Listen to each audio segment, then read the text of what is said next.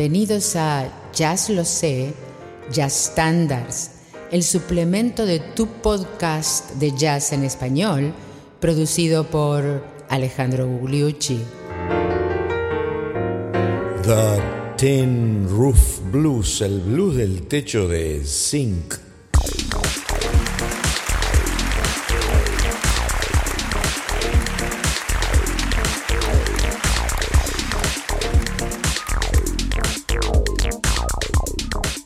Pero qué tal amigos, bienvenidos al episodio 92 de Jazz Lo Sé Standards, que es el suplemento de Jazz Lo Sé, tu podcast de jazz en español.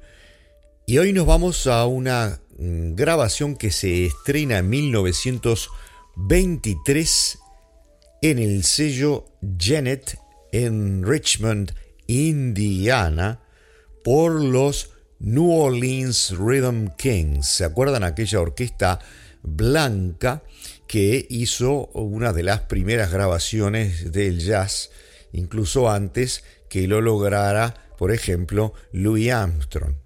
Y la cosa más interesante en este caso es que el número de autores, que se los voy a decir luego, en este tema, en lugar de parecerse a los autores de, un, de una canción, dos o tres, son como seis y se parece más al, título de un artículo científico que al de un tema de jazz, que es un blues de 12 compases. Sin embargo, tiene la curiosidad que no fue grabado inmediatamente por los grandes como por ejemplo Sidney Bechet o Louis Armstrong, sino que lo hicieron mucho más tarde.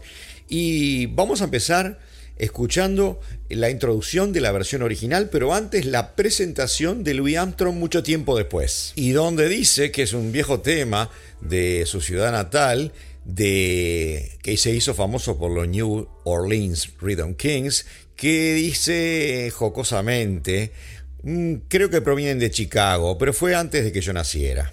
We're gonna keep it rolling. Yes, we're gonna take a little trip down to my hometown, New Orleans, Louisiana. We're going to beat out a tune that was made very famous by the New Orleans Rhythm Kings, who originated in Chicago, I think it was. it's before my time, too, folks, believe it or not. Little Tin Roof Blues. Y ahora vamos a la versión original de los New Orleans Rhythm Kings del año 23.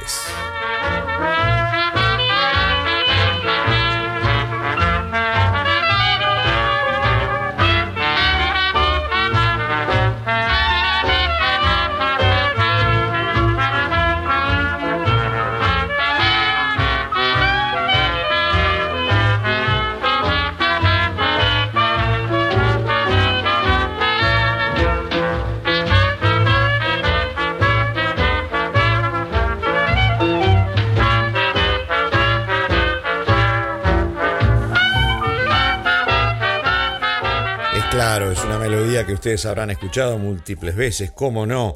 Y como les decía, el número de autores es muy jocoso por la cantidad, ¿no?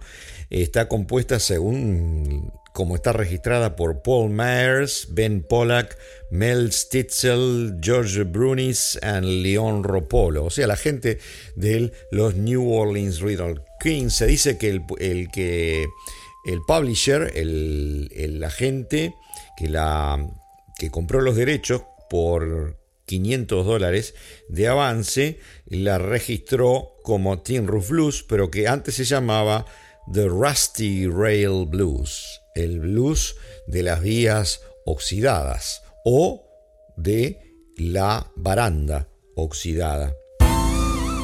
Como es el caso de muchos temas de esos tan viejos y sobre todo cuando una orquesta blanca interpretaba en Chicago o en este caso eh, eh, lo grabaron en Indiana, algo que eh, es de New Orleans, los orígenes reales de las melodías son muy discutidos. Vamos a hablar un poquito más, pero ahora pasemos a escuchar una versión muy temprana del gran Jelly Roll Morton.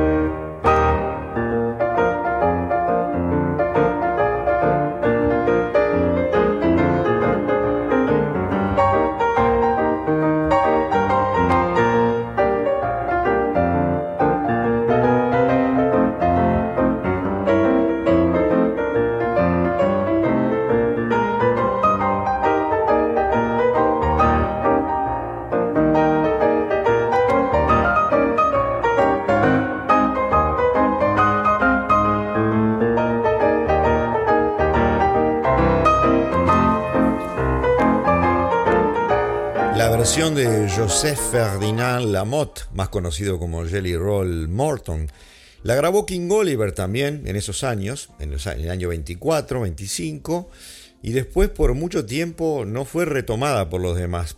Probablemente, podría ser, porque fue grabado por una orquesta blanca y, la autoría es controversial. Pero no importa a esta altura del, partido, digamos que vamos a escuchar unas versiones más tardías de la, de la gran orquesta blanca eh, del trombonista Tommy Dorsey.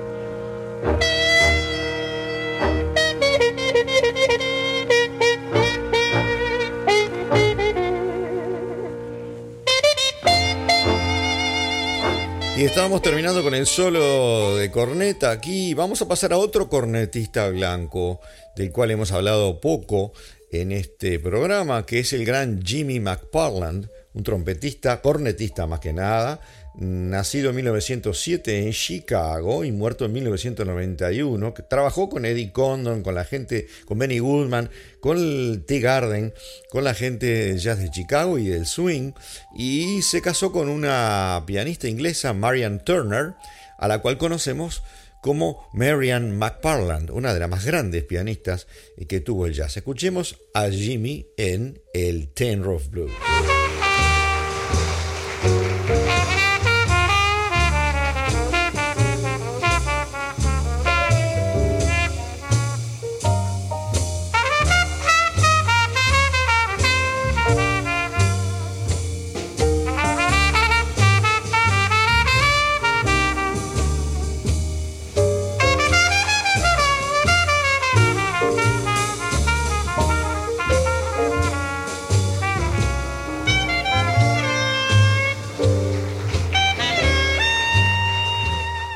Y ya que estamos en cornetistas, y sobre todo de Chicago, vamos a pasar a otro cornetista blanco fundamental, un poco más joven incluso que McParland, nacido en Chicago en 1901 y muerto en 1967, que es el gran Moxie Spanier, que se llamaba Francis Joseph Spanier y es otro de los grandes pioneros del estilo de Chicago.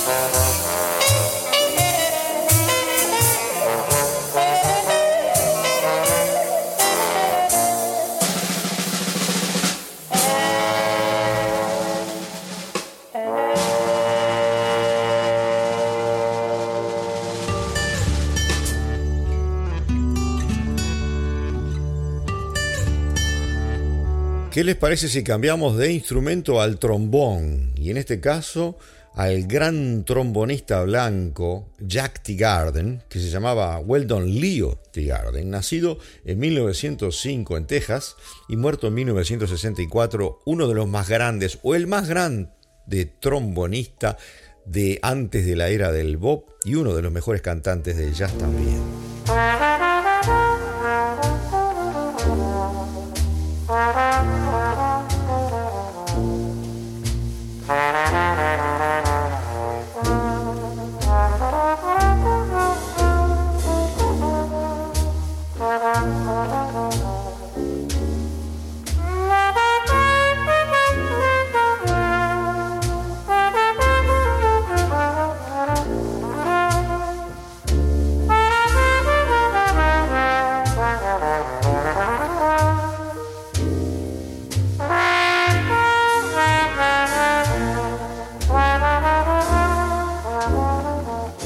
Asombrosa ductilidad y dulzura y el swing del gran Jack T. Garden que eligió un tiempo, un tempo mucho más lento para hacer el Tin Roof Blues, que como dijimos mucho más tarde fue incorporado por los grandes como Louis Armstrong allá en los 50 con sus All Stars e incluso por Sidney Bechet. Vamos a escuchar a los All Stars de Louis Armstrong.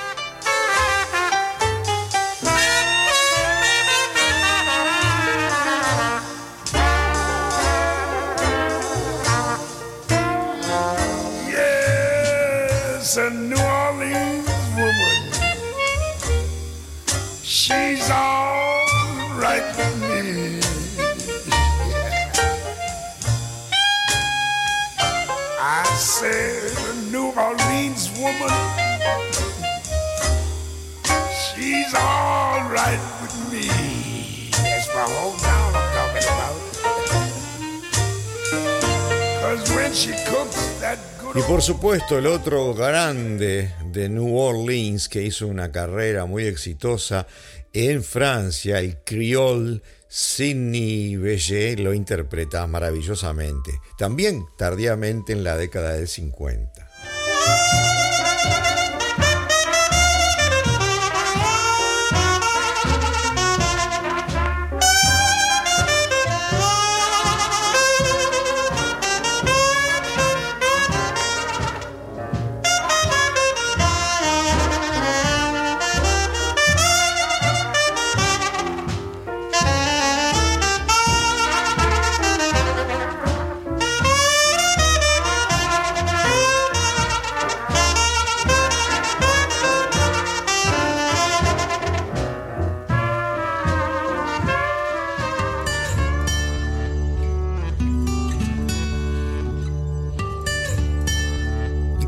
Este es un estándar que se quedó más que nada en el jazz tradicional.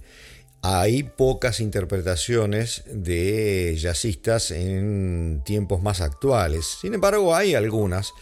Y vamos a elegir dos. Vamos a elegir al saxofonista tenor blanco Stan Getz, acompañado por Herb Ellis en la guitarra y Ray Brown en el bajo.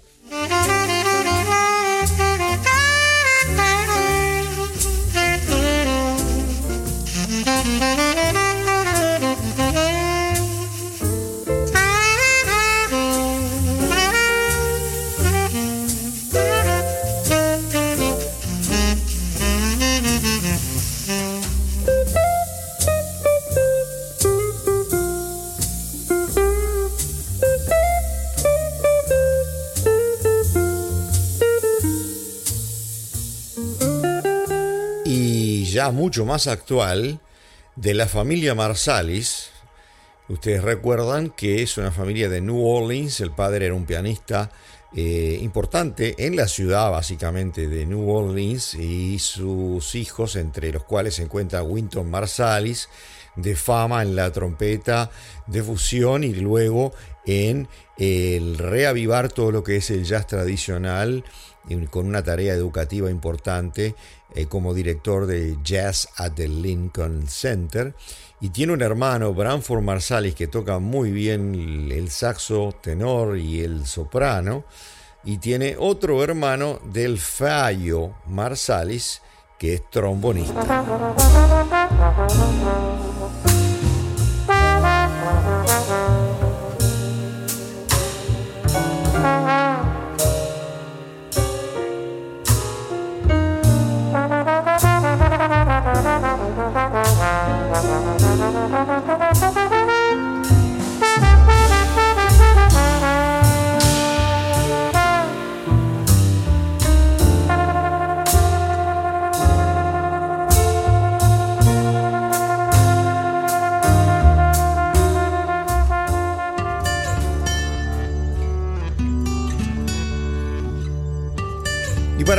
El episodio de hoy, no hay nada que hacer, es un tema que uno lo asocia siempre a Louis Armstrong. Vamos a escuchar otra versión de Louis en el Concertgebouw, allá en Ámsterdam, en la década del 50.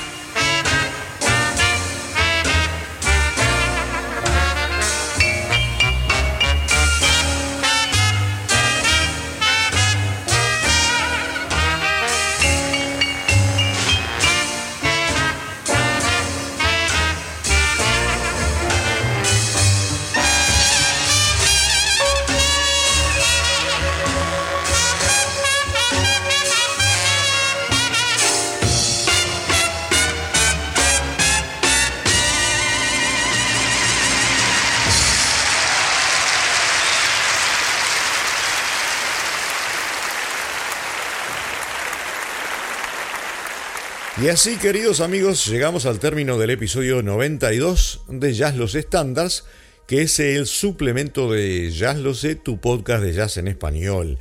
En el episodio siguiente, el miércoles que viene, episodio 93, les propongo un tema de Isham Jones y Gus Kahn, que se llama It Had to Be You, tenías que ser tú.